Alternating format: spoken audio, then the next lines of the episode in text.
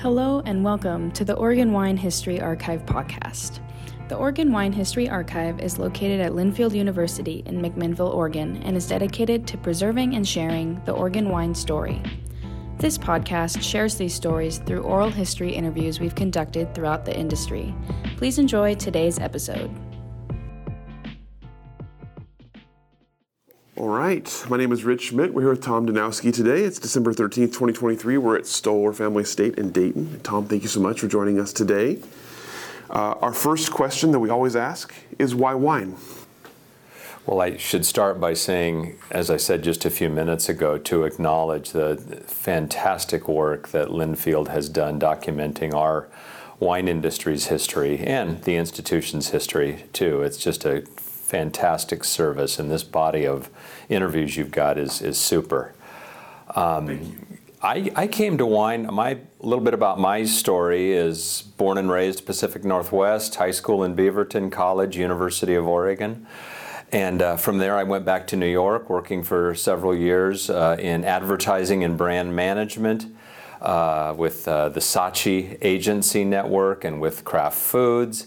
And when we decided to move out uh, from the uh, Northeast to come back and start our family, my wife Jenny and I wanted to return to the Northwest. And after about seven years in New York, a great job came available up in Seattle with Coca Cola in a marketing role. So took that and moved back out west, but it wasn't long after that that Coca Cola was interested in kind of consolidating all of their West Coast people down in Southern California, which didn't fit our growing families uh, needs too well. So I was looking around for work, and the Chateau Saint Michelle winery had a vacancy. And when I was talking to the guy who would become my boss, uh, he said, You know, we don't worry too much about wine knowledge. We can teach you and surround you with wine, which was good because I had very little. He said, But what we need is, you know, disciplined consumer packaged goods marketing and brand management uh, expertise. That's where you could help us. So I came into wine that way. And for eight years, I was the marketing director at Chateau Saint Michelle up in Washington State. But of course, they own the Erath winery. Uh, they now own the A to Z and the Rex Hill brands, such that Saint Michelle, just like in Washington, is now Oregon's largest producer. But that wasn't true at the time. And so, um, from uh, Saint Michelle, I went to go work at Starbucks for a few years. There were so many great similarities between coffee and wine. You know, both are value added agriculture. Wine goes with food, coffee goes with dessert. They're single farm coffees and single vineyard wines, and they're both layered with complexity and aromatics. And it was a really fascinating way to, to uh, kind of move my experience um, over to a different category. And then in 2011, when the Oregon Wine Board job became available, it interested me as a chance to return to the state where I was raised, but also to be a part of an industry that we had admired at Saint Michelle for years and years. Oregon just seemed to really have it dialed in. They had a signature varietal that helped break the door down where Oregon wines weren't known. They were known for just extraordinary quality around the world. And there was just an absolutely fantastic community of people here. It's true in Washington too, but they're a little bit more. Um, uh, they're structured differently in Washington state, where one company is such a very, very large uh, influence on the state's industry, a positive influence. But here in Oregon, it's a much more diversified constituency. And so this was the first time I had ever worked in a not for profit kind of environment. Um, but I really liked bringing some of my management history to this role. And um, uh, I think over the last 12 plus, now I'm in my 13th year, we've had a really, really nice run and have just I tell people I just was lucky enough to find a parade and just get right into it because Oregon was just really, really cooking well, and we've just tried to fuel the fire. So we'll catch back up there in a second, but I'm curious about your kind of your work before wine before coming to Oregon. So tell me a little bit about your time with like Coca-Cola and places like that. What were you working on in the marketing world there, and what kind of compelled you to go down that path? Sure. Well, I knew when I was in college the advertising program at the University of Oregon fell under the School of Journalism. So I had a journalism degree, but I wasn't really burning with ambition to go write news stories and edit them. So I knew I kind of wanted to go into advertising. I like the the the um, the aspects of advertising that appealed to me were the opportunities to you know, learn about different businesses. You get exposed to different product categories when you're working in advertising. And you get to kind of meld some of the discipline and science of market research with the creative expression that results in TV ads and podcasts and, and websites and all that stuff. So it was a nice left brain, right brain combination. But when I was thinking about next steps after a few years in advertising, I realized there was so much more to the marketing mix besides just advertising. So the Kraft Foods role was a product manager role. I was working in the desserts division. Um, if you've ever eaten jello pudding or jello gelatin or had a Kool Aid ice pop in the summer, that was me for a few years and just fun products. You get to work on, you know, products that are made for families and kids. And uh, it was a great way for me to learn way more about marketing, pricing and distribution and packaging design and more market research than I would have gotten had I stayed just in advertising.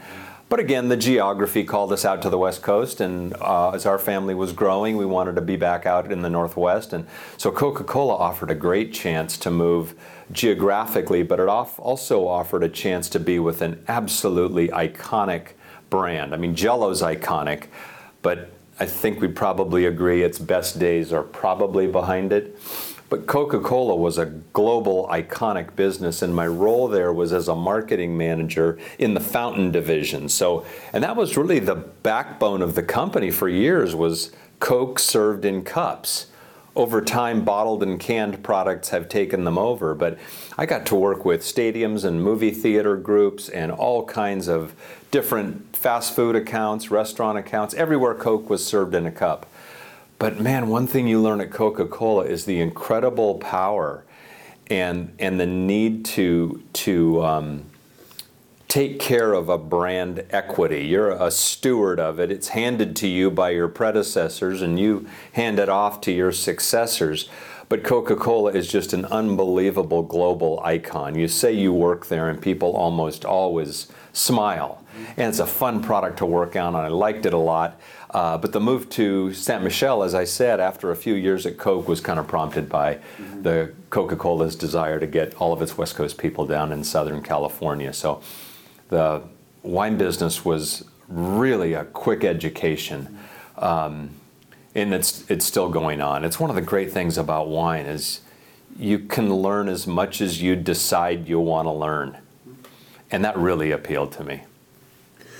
So you talked earlier about coming into that without a lot of wine knowledge and, and, and being kind of brought up to speed. So tell me about starting to learn wine and what were the things that excited you about wine as you started to learn about it and what was the kind of the, the path to education for you? Mm-hmm.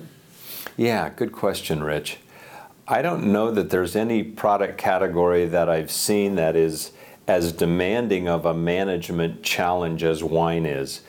It it really is five businesses kind of rolled into one. You've got to farm, or there will be no raw material. You've got to process the raw material and make the wine. That you're a manufacturing business. Number three is you you have to have a hospitality function now. You've got to be able to serve guests. Number four, you've got to have a sales and marketing capability for those people who will never come to your winery. And fifth and final is sort of everything else compliance and tax and IT and legal and HR. It's five really distinct management disciplines that tests any professional manager. That really appealed to me.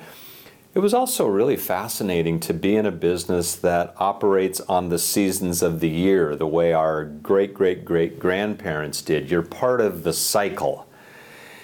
And one of the other things that I noticed, whether it was in Washington or in Oregon, or really anywhere around the world, wine vectors in culture and history and gastronomy and uh, you know sensory aromatics and, and perfumes and taste profiles it integrates so much that's great about a moderate, temperate, elegant, sophisticated kind of lifestyle that how could you say no to that? You eat and drink awfully well, and you get invited into this fraternity, and it's just an absolutely top drawer assortment of people around the world. That's true. Um, and once you're in it, boy, I'm trying to think, and you meet very, very few people who get into wine and leave. It's pretty rare. It's a pretty unique business, and uh, one where you, as I say, you can learn as much as you decide you want to learn, and uh, you'll just keep growing in it.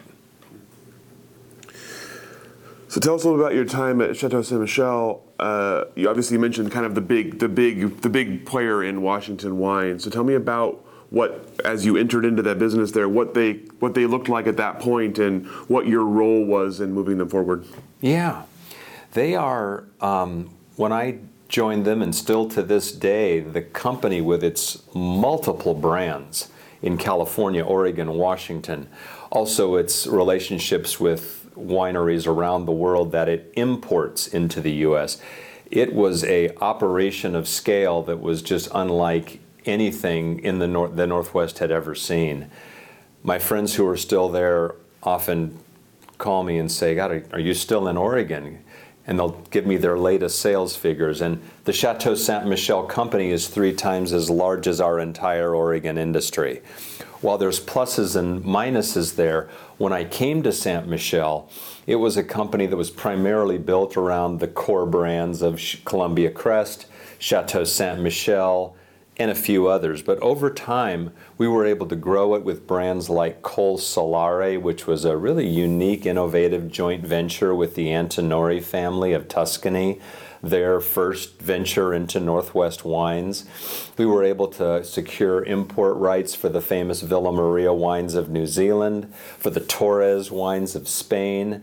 Uh, I got to introduce products like North Star Merlot, which was a brand new brand. So it was a really interesting chance, kind of like my General Foods or Kraft Foods experience, where it's a multi branded portfolio assignment.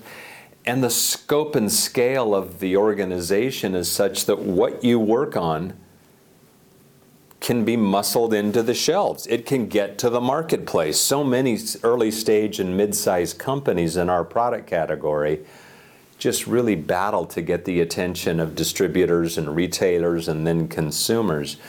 But at Chateau Saint Michelle, you really had the resources and a sales organization that can commercialize new product and existing product ideas. So I learned an awful lot about food and wine pairings and about all the production things I didn't know about, you know, really how little water a grapevine really needs.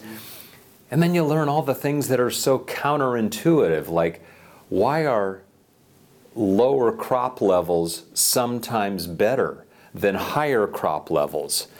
And of course, it often can mean concentrated flavors and aromatics. But it's counterintuitive to the economics of running a farm. Wouldn't you want massive yields?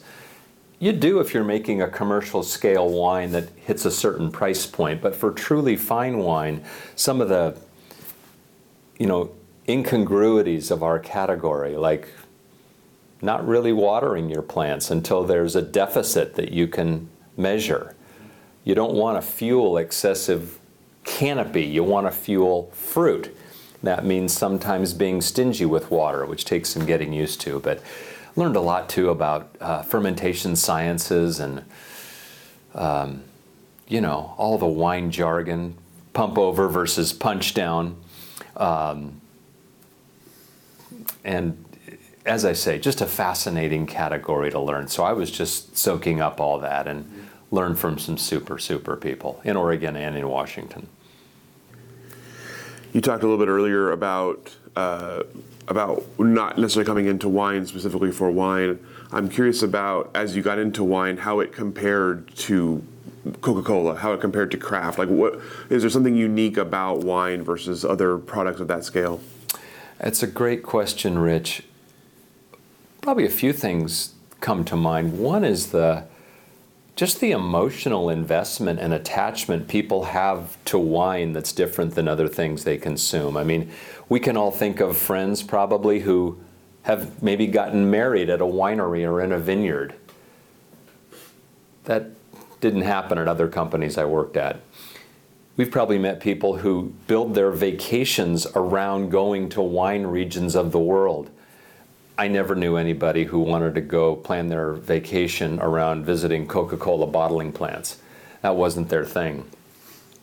But you get emotional attachment to the place and the product and um, the food the wine goes with and the experiences that you have when you give yourself over you know, people joining wine clubs. There isn't a there isn't a, a, Jello club that I'm aware of, but I'm sure somebody online is trading great recipes. But it's it's a product experience. It's not a lifestyle experience. As I say, you get to eat and drink really well. You get to meet some fascinating people from around the world and go to some amazing places around the world.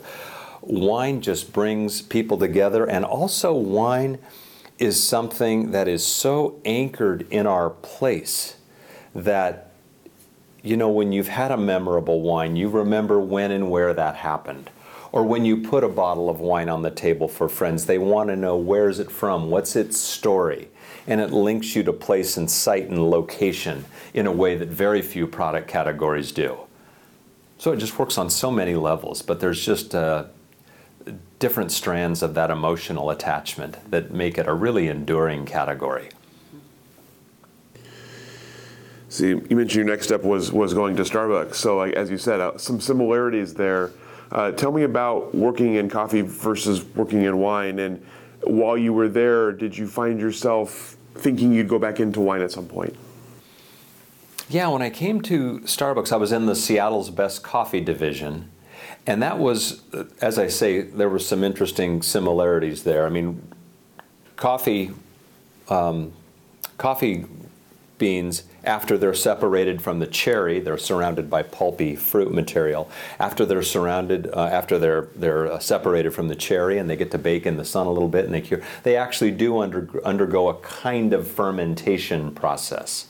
Um, but all the aromatic and, and sensory flavor differences that are in coffees, and all the geographies that are involved Kona, Guatemala, you know, Java, Brazilian. Again, coffee is so part of culture, and coffee is often uniquely differentiated by the source of its growing. So people will ask for Kona coffee by name, or if they have a lot of money, they'll ask for Jamaican Blue Mountain coffee. But what I was learning in that job that was unique was retail dynamics. Starbucks does a lot of things really well.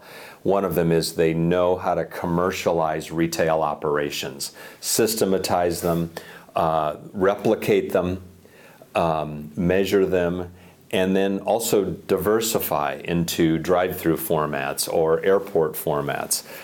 We used to joke that during those expansion years, it wasn't uncommon for someone to make a make a comment that they were worried we might open a Starbucks in the bathroom of their favorite Starbucks because there was just that kind of proliferation going. But I, I learned um, a lot about, again, flavor and aromatics and about pairing wines with desserts in a way we did it with foods and wine. But one of the couple of the big, big differences that stood out immediately from wine is coffee, somewhat like beer. Coffee is a freshness paradigm, wine is an aging paradigm. Coffee is usually available pretty much right now. Wine, you've got to wait a little bit for. If you've ever been to a cupping or seen somebody do a cupping, the way coffee buyers evaluate beans before they make a buying commitment, the, it's totally different than a wine tasting. We're swirling and sniffing and spitting and trying to think of better adjectives than whoever's next to us, and we're recording these things in books. A coffee cupping is a round table, a lazy Susan, cups going around to different buyers, each buyer with a spoon they take it in so fast, slurp it, spit it out so fast. It, I couldn't even. I never learned that. It's still as messy as wine. You still got to, you know, wipe your lips after you're done. But a coffee cupping is a totally different experience. It's instantaneous exposure, and then it's gone, and you're on to the next one. So there's not as much savoring. Even though they talk about entry and mid palate and finish, you got to be awfully good. I never got that good. I was never as fast as them and I was never as good, but it was it was a really great business to learn. And again, like Coke, it's another iconic product that I was glad, really glad to be a part of. So tell me about the the Oregon Wine Board. Obviously, you mentioned you're, you're, you're all these huge corporations you're working for and, and large businesses. Um, when the Oregon Wine Board posting came up, when you when you noticed it, what uh, was appealing to you about it? Yeah, good question, Rich. Um, it was in a period of turmoil, a little bit of turmoil, um, which was not uncommon for 2011, you know. Um, but it was in a little period of turmoil. The person who had held the role had been in the role less than a year. The person who had it before then was about five or six years, which is about probably normal. But um, so I was a little bit worried about coming into something that was a little bit unstable. But what was hugely appealing to me was again the chance to return to where I had been raised, the chance to return to an industry, as I said, that we had really admired, and the world was starting to admire Oregon. When the Drouhin family invested here in the mid 80s, that really put Oregon on the map. And the success of, ad- of additional investments that came, including the Chateau Saint Michelle investment and others, really made it clear that Oregon, despite its relatively small size, we're only about 1.5% of the wine made in the U.S. Forget the world, 1.5% of the wine made in the U.S. We have a far, far, far outsized footprint in terms of wine quality and reputation for excellence and consistent excellence that really I knew I wanted to be a part of it. Saint Michelle, we never competed really in the boxed wine segments or the super inexpensive segments of the wine. It was all, uh, wine world. It was always fine wine, and that's where Oregon's niche was, and where it was performing, and where the world was recognizing it could compete. So that made it a really attractive job. And you know, you never want to walk into total chaos, uh, and I didn't. But it is sometimes good to come into a situation where there's an acknowledgement that, okay, we're in a transition. We, we really need to improve. Mm-hmm. If you're coming into something where you're just, the dials are already set and you're just maintaining systems, that's a little probably less invigorating than being a part of a transition and a, a turnaround, is what a banker would call it. So we were turning around the Oregon Wine Board operationally, but the industry we served needed no turning around. It just needed amplification and, and support. So tell me about the, the first year on the job. What did you what what did it look like as you walked into it, and what did you kind of set as your first goals or sort of first milestones? Sure. It was my first time in a not for profit and if you know a little bit about the way the wine board is set up, it is uh, 20 years old right now. In 2023, it's 20 years old. But it had been founded as what's called a semi independent state agency. It was gobbledygook to me because um, I had only worked in corporations, some publicly traded, some not. But semi independent was brand new to me. Um, there was a political nature uh, to the job. We are funded primarily by taxes that grape growers and winemakers pay on every ton of grapes grown or grown and crushed in Oregon. And so it was the first time being responsible for such a diverse constituency. When you've got people's tax money, you have something that maybe they wish they had back. And boy, a lot of people had great suggestions on what the wine board should do. Our, our mission in the founding legislation is to fund scientific research, to invest in marketing and public relations, and also we've, we've bolted on an educational component to our mission. But coming into a, uh, an organization that was 20 years old and it had some good successes, but um, was really a new experience for me serving a statewide constitu- constituency of such diversity. Growers have very different needs and worries about their farming economics and pests and viruses than do winemakers who are focused on getting their wines to market. How are they going to develop and nurture customer relationships? Um, you know, how are they going to produce and handle the fruit that they're getting? How can they differentiate themselves? So it was really a learning curve in um, working with a diverse constituency, I made it a commitment to get around to every single region of the state where wine grapes were being grown.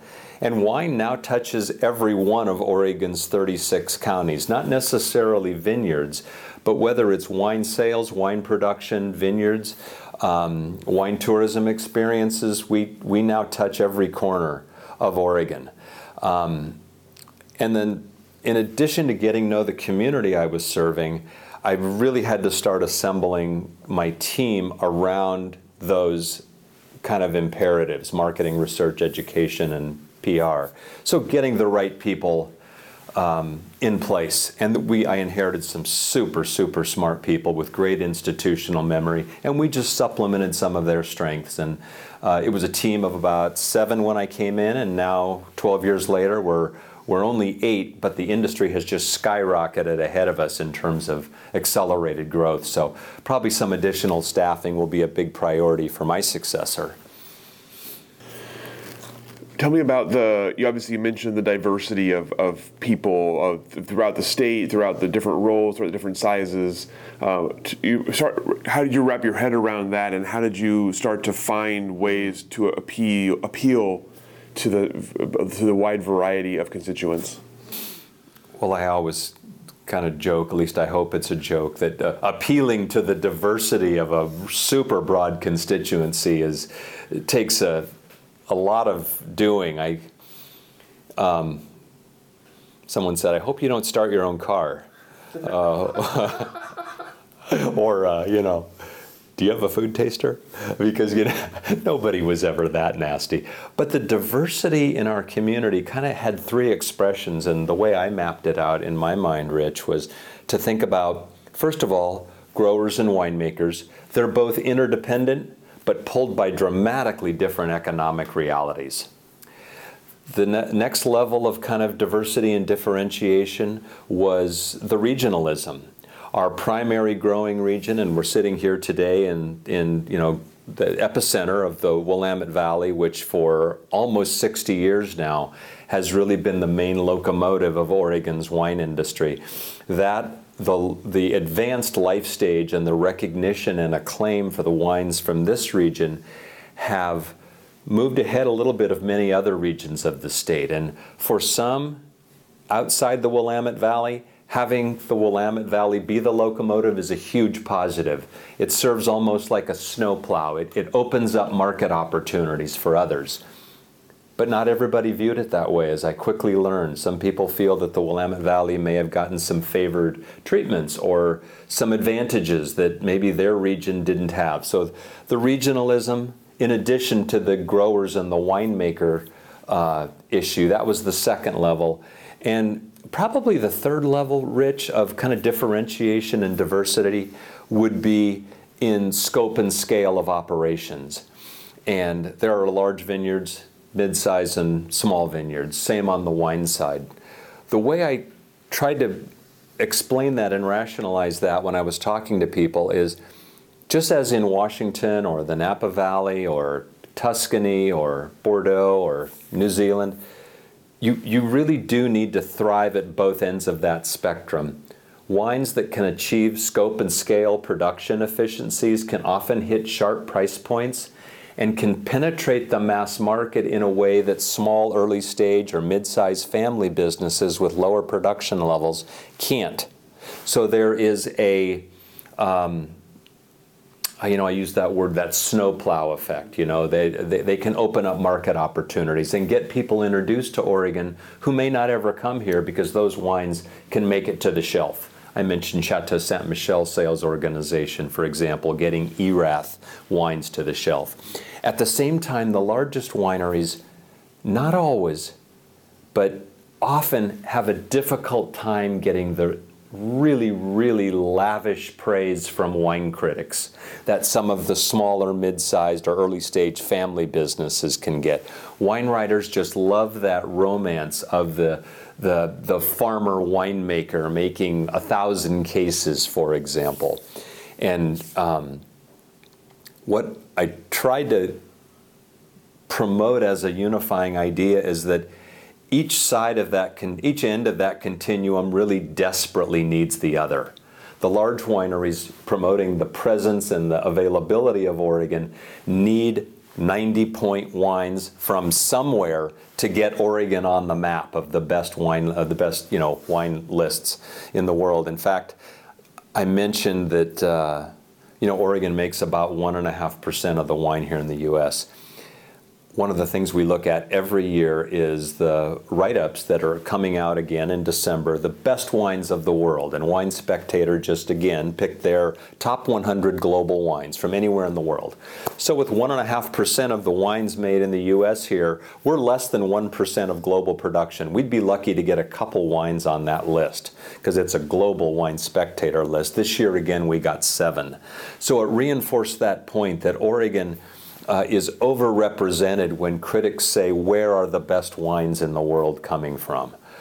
Boy, that's a fantastic asset to have. My colleagues in California and Oregon, in Washington, I should say, my colleagues in other states just envy that because you, you can't buy that. Mm-hmm. And that instantly, that third party endorsement, not only makes it easier for the scale large production wineries to sell Oregon into the marketplace, but it reinforces to people around the world wow, Oregon is a place to invest in. The Drouhins were super smart seeing that almost 40 years ago. And it's why the Jackson family came, and Chateau Saint Michelle came, and Santa Margherita, and Bollinger, and on and Foley family, on and on down the list. Louis Jadot that kind of interest from very, very smart students of the global wine business isn't happening as much in Washington or Texas or any other part of the world. Oregon just has a, a tremendous appeal. Um, that doesn't come without some downsides, but has a tremendous appeal in a very, very slow growing global wine category. Oregon is a growth stock, and that's why people are investing here. So you talked about the, the functions of the wine board, marketing, education, scientific research, PR. Um, obviously, that's a lot to cover uh, in, in, a large state with, a, as you mentioned, a variety of constituents. So tell me about uh, kind of starting to figure out uh, as you're turning this thing around, as you're kind of uh, getting the Oregon Wine Board going in the direction you want to go. Uh, first steps and biggest accomplishments in, in, in your time. Yeah, good question. We realized and it's a perceptive question you you ask Rich when you kind of lay out what is kind of the breadth of our mission, four critical performance dimensions that we're measured on. Um, my counterpart in Washington has an organization that's a little bit better funded because they have a little more tonnage tax than we do, but it's also more narrowly focused. Up there, they don't, for example, have an education function. So the combination of a little more resource and a narrower, more focused mission always made us go a little bit crazy in Oregon. We were taking a smaller amount of money and spreading it amongst broader priorities. But the way that we started to rationalize the four corners of that box, you know, was to first of all link our education much more closely to our trade marketing efforts. The middle market of wine wholesalers and wine retailers is distinct from consumers. You know, consumers are buying for end use. They want to enjoy the wine. Restaurateurs, retailers, they are buying it to sell it. For them, it is a you're you're selling them the right to make money by selling to the consumer. They have a different set of dynamics. But at the same time, when you're in a region of discovery like Oregon, a small production, you need those middle market advocates on your behalf to be able to explain your story at tableside to the restaurant guest or in the wine shop to the shopper. You need to have that. So our education got linked to our trade marketing. Our PR got linked to our consumer marketing, and that made a pretty tidy bundle. We didn't have enough money to do everything, but we also took the step of making the annual Oregon Wine Symposium the centerpiece of our industry education and industry outreach calendar. There is a Washington doesn't have anything like it. California has a huge, a really good event, huge event called Unified. It is so big it kind of loses its intimacy But the symposium, we were able to grow into what is now the Northwest wine industry's number one event. It's an event that global speakers want to come to again because it's in a state that is of high interest to the global wine category. So making the symposium really big and and and uh, uh, making it a unifying event was important when you serve a diverse constituency. Bringing programs like the Oregon Wine Month promotion into kind of full flowering, building trade dimension in there, PR dimension in there was important. Education, as I mentioned, usually focused first on trade, later consumer, but delivering tools that could help our industry too. Like we have on our website, we've got a great set of profit planning workbooks that if you're a winery or a vineyard owner, you can plug your business's price points and farming costs into this free set of workbooks. And you can explore different scenarios of pricing and, and economic inputs and see what your bottom line profit would be. That's a great educational resource. Another great success we had was carrying the banner internationally. Our international programs are funded through a USDA grant and after years of just hammering at it, about six years ago, we finally reached 100,000 cases of international sales. That doesn't sound like big if you're California, like that big if you're California. But then just five years later, we got to 150. Again, the global recognition and appreciation for Oregon's wine quality and the consistency of that quality has opened so many doors internationally that wouldn't normally be opened to a smaller region of discovery like ourselves. Um, so we had some good successes and just a, a, super team of people that I've been able to work with. We've a, we're a small staff, but but it's a really very bright uh, and engaged and energetic group of people who really are. We kind of stand in awe of the people whom we serve, who pay our salaries, because as I said, those five dimensions of the wine business don't present themselves in many other businesses. The people who pay our taxes and our salaries are pretty much working seven days a week. And it's hard to respect a community more than one that does that and is so proud of what they're doing, so proud that they put their names on the label in so many cases. You know, you don't see that in Nobody I worked with at Coca Cola had their name on a label. You talked about the symposium and obviously the event it's become. Tell me about growing it and about determining how to make it the most valuable thing it could be given the parameters you had. Mm. Yeah, this worked out really well. It's um, again another aspect of the appeal of Oregon was that we appealed the event we designed appealed to people who want access to our wine community, people who are selling wine labels or uh, glass bottles or oak, um, oak barrels or POS systems for tasting rooms. There's a whole army of suppliers eager to support a growing wine industry in Oregon. They made our trade show possible at the Oregon Wine Symposium. There's now over 200 exhibitors who are eager to get in front of Oregon wine business owners and decision makers to sell their products. That trade show helped us fund a dramatic expansion of the symposium. We no longer had to rely only on ticket prices that are charged to our constituency, growers and winemakers. We now had an additional revenue stream that let us make the event bigger. We knew we had to move it to Portland. It had outgrown its former home in Eugene. Um, when I arrived, people were telling stories about how they outgrew the ballroom at the Eugene Hilton, and some exhibitors were stuck under stairwells and, you know, out in the foyer and in the hallway. And so the success of the event had outgrown that the funding stream that I mentioned through the exhibitors and through the ticket prices let us move to Portland, which was a bigger thing. But it also uh, enabled us to offer more hotel and restaurant choices. It also made it so much easier to get the press interested in the focal point of a one time a year sort of. Um, you know, I call it our Woodstock. It's our Burning Man. That's where the community comes together statewide, and where so many writers and guest speakers want to get in front of that audience and, and be a part of the Oregon wine story. Um, The other thing we did was we, we really differentiated the, the viticulture track, specifically building out more um, classes and discussion sessions around emerging topics like the red blotch virus or dealing with smoke in your vineyard. We had a separate, dedicated, clearly differentiated track to um, enological seminars. Again, how do you deal in the cellar with maybe smoke affected fruit? Or how do you deal in the cellar with diminished yields or, or uh, potential rot? How do, you, how, do you, how do you manage a sorting table efficiently? Um, and then the third and final track, besides enology and vid, of course, was the business track. People wanting to know how can I be more efficient with my wine club? How can I be way more efficient with staff incentives?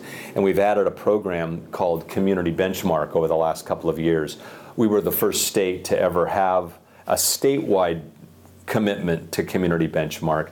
And what it is, is it's a software platform that lets a business owner put his or her monthly sales numbers from their tasting room and wine club into a secure site, and there they can see how their results compare to their neighborhood peers in their zip code, and to statewide peers, and to West Coast wine industry peers. Their numbers aren't visible to anyone but themselves, but they see how they compare to aggregated totals for other segments. That community benchmark thing is another example of where we can bring education to the symposium and make it a year round set of continuing seminars. So, symposium has been a real, real bright spot, and I know a lot of other states envy it.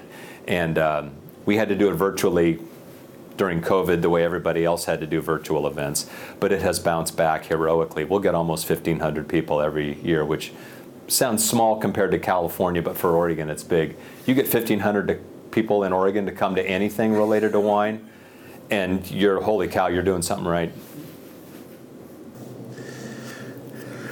You mentioned earlier when you took over the job that the, the, kind of the gobbledygook title of, of how the Oregon Wine Board had been founded and, and, and starting to f- understand that process. So tell me about the kind of the political part of it and obviously of having the wine board itself made up of people from the wine industry. Uh, how did you kind of navigate how, all of the all of those kinds of things and, and start to figure out how best to kind of spend your time and, and your resources? Mm. Yeah, as, as I mentioned, Rich, the Oregon Wine Board was founded as a semi independent agency in 03 by an act of the legislature. But for years before that, it had functioned in a similar way, but underneath the umbrella of the Oregon Department of Ag. It had been an advisory commodity board under the Department of Ag. In 03, many of our founding industry members thought there, there's a better way. We, we really should be independent. The Department of Ag has many priorities. Our industry is growing at such a clip that we deserve our own industry focus. Politically, the board is made up of nine governor appointees. Me and my staff at the wine board are not government employees. I tell people all the time we will never get a government pension we are employed by the board that can fire or hire us at any time. But the, the nine directors who are industry volunteers, they put their name forward, and every year the governor picks picks some folks off that volunteer list to serve. And it's a nine member board, but typically two or three people per year reach the end of their six year tenure and they make way for replacement. So there's a infusion of new energy and new blood all the time. Um, but the, the political aspects of, of the role were largely expressed through what I described before, serving a diverse constituency on those three dimensions growers and winemakers, regionalism, and then scale businesses versus early stage and mid sized family entrepreneurial ventures. That's where really the, the High Wire Act uh, was kind of uh, required. You just try to keep as many of the right balls in the air as you can and not drop too many of the wrong ones at the wrong time. It is interesting, though, Rich, that California tried this idea of a statewide marketing and education and research board like 35 years ago. And after about three years ago, they said, This is just not working for us. We're too diverse geographically Napa was far ahead in its life stage and recognition that they didn't really want to be pulling the rest of the state along. So they said, let's stop with a statewide commodity board related to wine. They still do have a statewide wine growers association focused largely on research, viticulture research. But the idea of a statewide marketing and research board did not fly for long in California. And it, it's possible that someday Oregon may get ready for that same kind of transition too. In fact, one of the things that I'm suggesting to our industry members as I exit is it would be smart to find a way for the Oregon community every seven to 10 years to sort of re endorse or revalidate the wine board.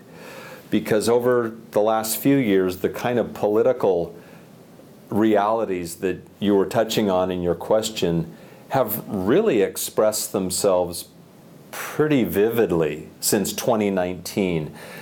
Different parts of the state had different ideas about how to amend Oregon's really cherished labeling laws that have differentiated the wines made here. Other groups have wanted to make sure that the wine board is focused on its core mission. And so, my job leading the Wine Growers Association, which was an advocacy and legislative group, while concurrently leading the wine board, those became in just too great of conflict, and the Department of Justice, uh, the State Department of Justice, not the feds, urged us to separate those two, and they were separate. But for eight years, I was concurrently in both roles, uh, and that had some positives. But the uh, the political wins that you referred to kind of just um, got us to the point where the organizations need to separate. Now we have two statewide lobbying organizations for our industry, still have the one marketing research and education group, um, but we also have, uh, in a really positive development, so much more energy happening at the local AVA level. During my time here over 12 years, we've added seven new AVAs to our roster that now totals about 23 those are both administratively kind of a head scratcher at times. Is, is the new AVA really differentiated?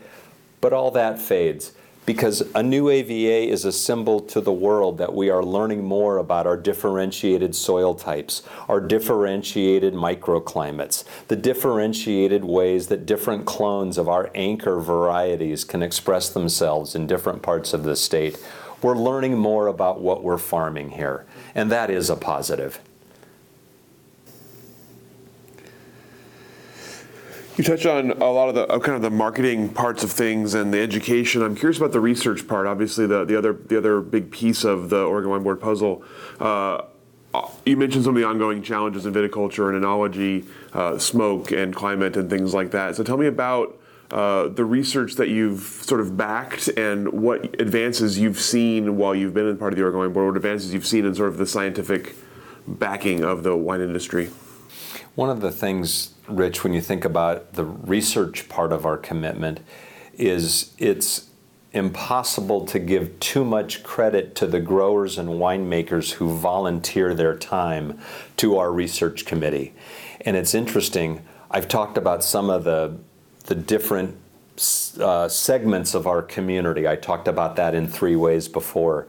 One of the most invigorating parts of our job is working with the 40 or so volunteers from all over the state, both growers and winemakers, large and small operations, who come together every year to allocate about almost $400,000 in industry tax money across a range of scientific projects in 2018, we got almost all those people together for a two day summit where we, we hammered out a strategic plan for research.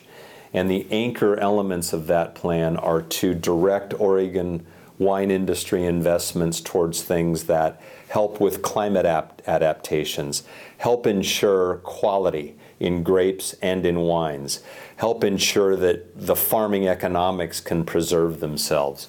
One of the things that's kind of unique about Oregon's competitive position is while we're small, as I've said several times, we compete in the upper range of the price points. Anybody standing in front of the shelf looking at a wine assortment will not find too many, if any, Oregon wines under $10 a bottle. You can get a can for about eight or nine dollars, but we are not going to um, be a low cost provider to the market anytime soon. We're more like a maybe a, a Lexus than a, a Kia or a Hyundai, for example. That's just the way we're positioned. The cost of farming here and the yields and the weather that we get just leads us into that segment of the market. We don't have six tons per acre on an irrigated valley floor like you might in the San Joaquin Valley. Um, so our competitive position is based on quality. Our research program, using again the expertise of all those who volunteer their time and uh, a working relationship with both extension and faculty members at Oregon State University that is envied up and down the West Coast. Uh, they are so, our research scientists are so embedded in our wine work um, that they're just, you can't separate them from the innovations in research. We're funding things on several levels. One is you've got to fund the crisis of the year, whether that is smoke or whether that is a red blotch crisis or a vine mealybug. Vine mealybug. You have to work on those things, and we're super fortunate to have both world renowned scientists at Oregon State and a really active participation with the Oregon Department of Ag on those kinds of true serious crisis issues.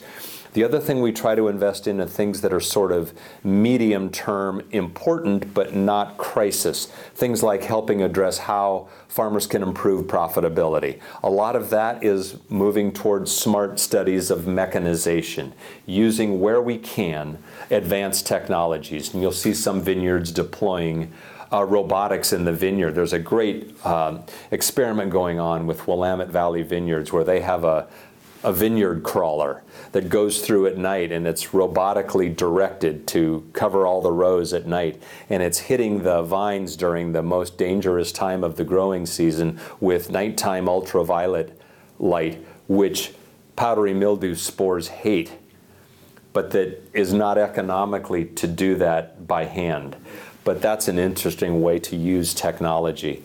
And the other thing that we're investing in is some kind of farther looking or uh, more advanced research for the future. Things like how scientists can start to develop through some variations of gene editing grapes that might look no different and taste no different than grapes grown today, but they would be hardwired to be more resistant to powdery mildew. We're also looking at things like barrier sprays that can protect fruit from smoke and hopefully discourage some birds who bring their appetites to the vineyard at the worst time every year. So some of those, there's a lot of different developments. Grapevine, grapevine trunk diseases continue to be an issue for us. And we continue to invest in irrigation studies because everybody in the world is dealing with less water. And um, that is a really nice opportunity for us to communicate how little grapevines really require, how little water grapevines really require. And uh, it's a positive way for us to be good citizens and good farmers. So you talked about taking over the wine board at a time of transition and time of turnaround, and now uh, you're kind of on your on your way out. Uh, tell me about how you feel you're leaving the wine board. What does it look like today? Um, and what are the sort of the next the next what's this next phase going to look like? Mm. Good question. Somebody joked not too long ago that they they would not want to be the one to take the job next, and that was a really nice compliment. But the wine board will be just fine. You're you're serving an industry that is so eager for whoever comes into my chair to succeed. They'll have tremendous support and they'll have a great group of managers and board directors to work with.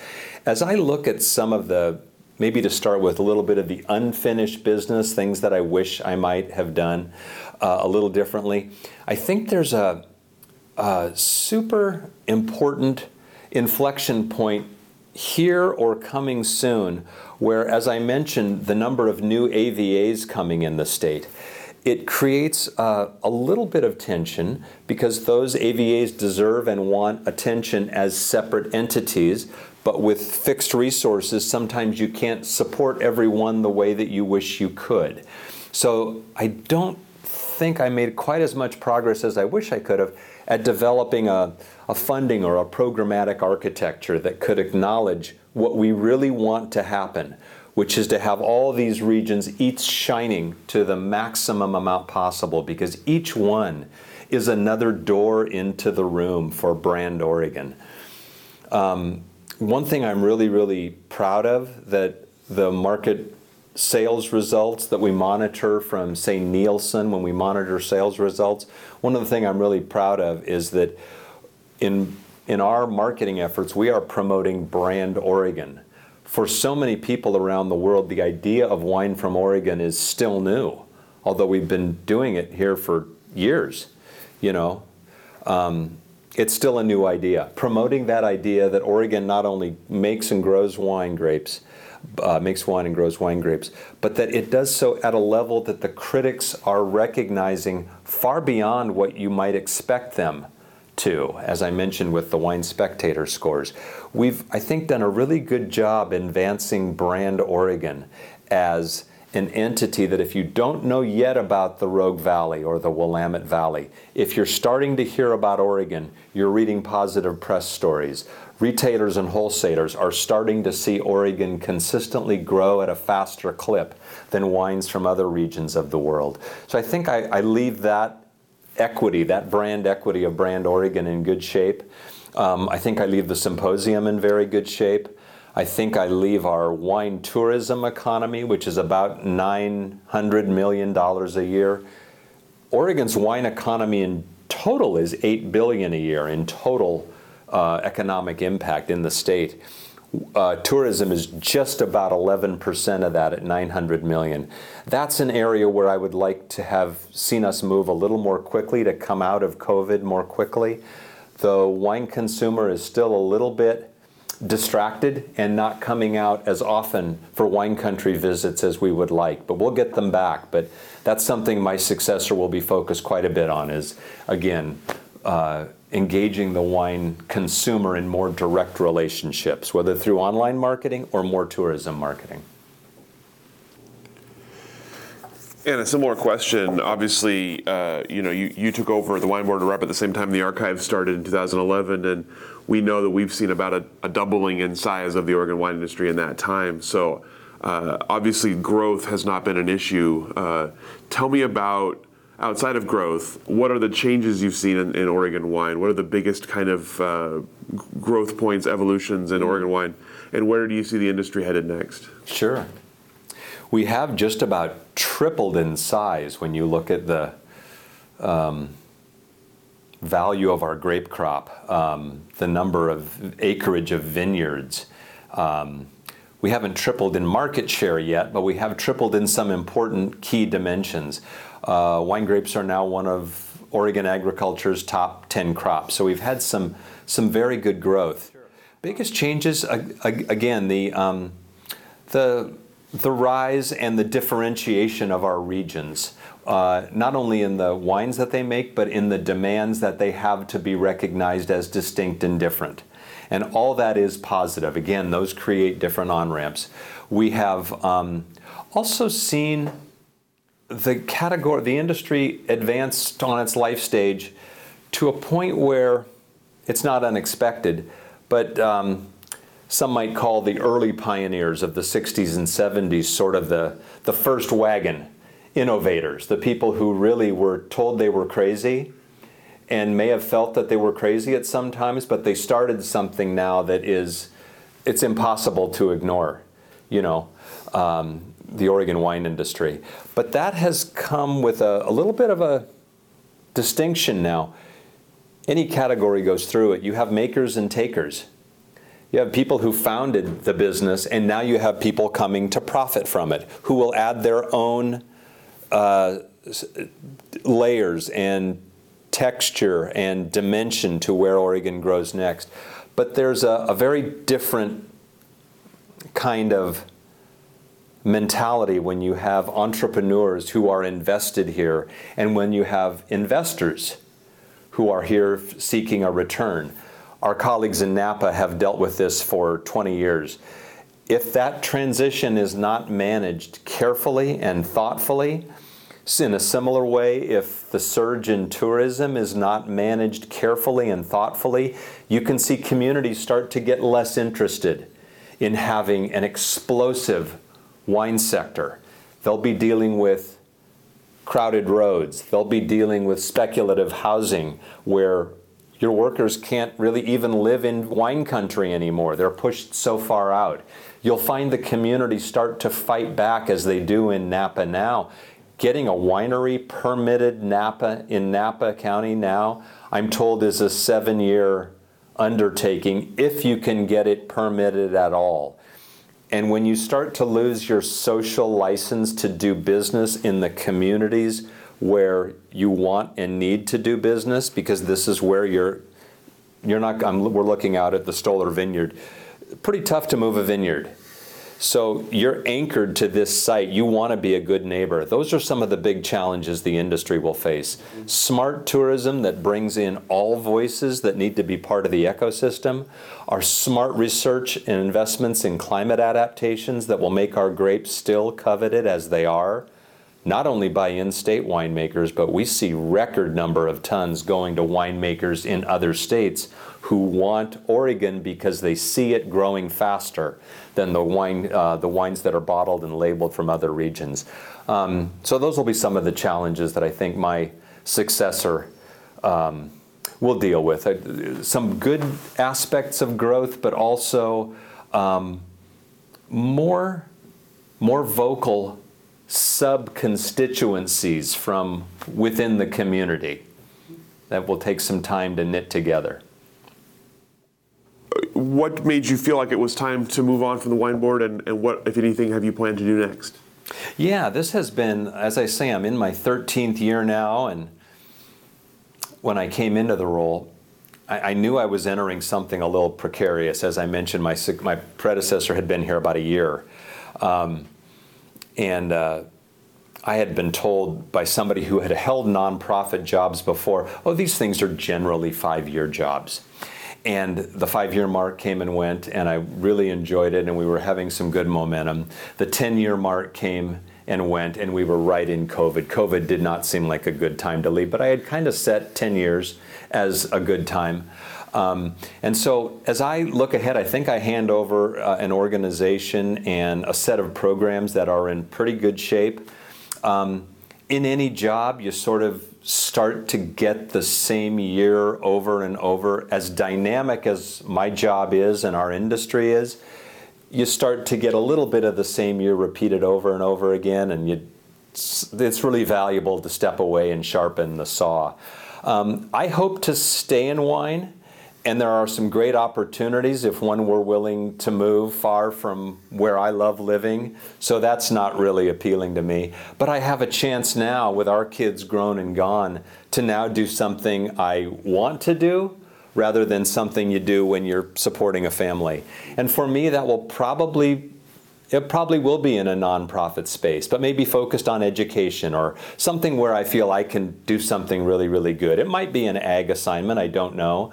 But um, I'm going to be careful and thoughtful about it and uh, just take away so many unbelievably great memories of, of this time and this community and friendships that I'm absolutely going to keep up all around the state and all around the industry for years. There's just nothing like this community.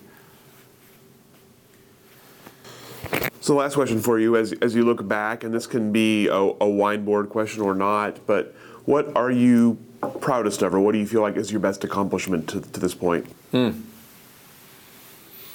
It's been interesting, Rich. In the six months since I told the industry that I was leaving, um, the the outpouring of affection has just been fantastic, and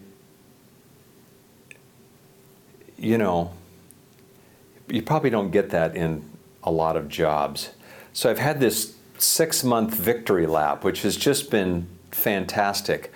But a couple of the things that I'm really proud of are that our work really resonated with so many early stage and mid sized business owners. We couldn't do everything we could to ease the competitive pressures and strains they face, but we delivered so much of value that helped their business. And they expressed that. But even above that, one of the things that I really am proud of is I often hear, hey, you know, thanks for your service, Tom. You really, you know, it was not an easy job. But one of the things they almost always say is, man, you had a great team. And I not only leave behind a great team, but I had a, just a, we had a super team, great professionals. We hired, you know, our first professionals in finance, people who are experts in social media, far beyond what I will ever be. Uh, a master of wine who directs our educational effort. Um, the kind of person that my colleagues in other states said, "How did you get that? How did you get these?" We have an international marketing manager who knows just about every important buyer around the world because she's been in the role 10 years. I hand off a team of experts that is just poised and ready to help the industry accelerate even more. And that takes time to build, but my successor is going to benefit from that the same way I benefited from some of the great people that my successor had hired, my predecessor hired. All right, so the questions that I have for you, anything I didn't ask that I should have, anything we didn't cover here today that you'd like to cover? First of all, good questions. Yeah, really good questions. A, a, couple things that come to mind that maybe not everybody would know who would buy this. I think I refer who would view this. Um, I think I referred to it, but our industry's growth over 40 years has been fueled by the business owners themselves. There are not lavish checks being written by anybody in Salem to fund this $8 billion wine business. It's funded by the industry. Uh, and as you heard me comment, that's one of the things that makes a really diverse and vocal constituency super animated. Um, it also is what makes the wine board kind of a Rorschach test in the sense of their tax money is in your treasury and you're responsible for it, but they all see and hope what they wish the wine board could give them in their hopes and dreams. So you're they're projecting their wishes onto it, and you try to fulfill as many of them as you can. Um, and I, am not sure that's always widely appreciated. And maybe the other thing that I just want to underscore is the extraordinary position that Oregon is in in terms of global recognition right now. I mentioned many of the families that have invested um, in Oregon, but that that level of attention goes beyond that. The vision that our some of our first wagon pioneers had over 20 years ago to found the Oregon Pinot Camp is, is impossible to understate. That's limited to the top wine buyers from around the world every single year. One of the first things anybody who works in wine and who doesn't live here but works in wine will ask when they find out you're from Oregon, how do I get invited to Pinot Camp? They know it is a best of show experience. It is a bucket list item. It's a charm they want on their charm bracelet. And it is an unbelievable equity. And that was not created by the wine board. That was founder, winery founder driven. Um, you know, same with um, Salud, one of the very first programs in America of its kind where the industry comes together to raise funding, and it's now well over a million to cover the uncompensated care costs for medical and dental for vineyard workers. That started from the industry. The Oregon Wine Board stood and applauded, but that was going from industry energy. And now we have new expressions of, of industry innovation the Queer Wine Fest, IVOY. We have the Oregon Wine Experience in the South. We have so many. Uh, different doors being created for people to come into our community. Uh, we have a level of board diversity we've never had before on the wine board. Um, I, I, mean, the board of directors. That can get overlooked. But those are some of the things that I, I view as really positive, both that we advanced at the wine board and that we supported while others around us in the ecosystem advanced it. But no, those are good questions you had, Rich. Absolutely good. Well, thank you. Appreciate that. And thank you so much for your time and for sharing stories with us. Thanks for your service to the industry, as many other people have said. And I also want to thank Hannah and Michelle at Stoller for making this happen and giving us the space today. We really appreciate that as well. And thanks for doing this series, Thank you. Rich. It's irreplaceable. Thank you so much. We'll let you off the hook. Thank you for joining us for this edition of the Oregon Wine History Archive podcast. And thank you to all our supporters, partners, donors, and interviewees who have helped make our project a success. Be sure to check out our website at OregonWineHistoryArchive.org for more interviews, photographs, wine labels, and more. And stay tuned for more interviews as we tell the story of Oregon wine. The Oregon Wine History Archive podcast is brought to you from the Oregon Wine History Archive at Linfield University, with a very special thank you to all the Linfield Archive students who have contributed to these oral history interviews over the years.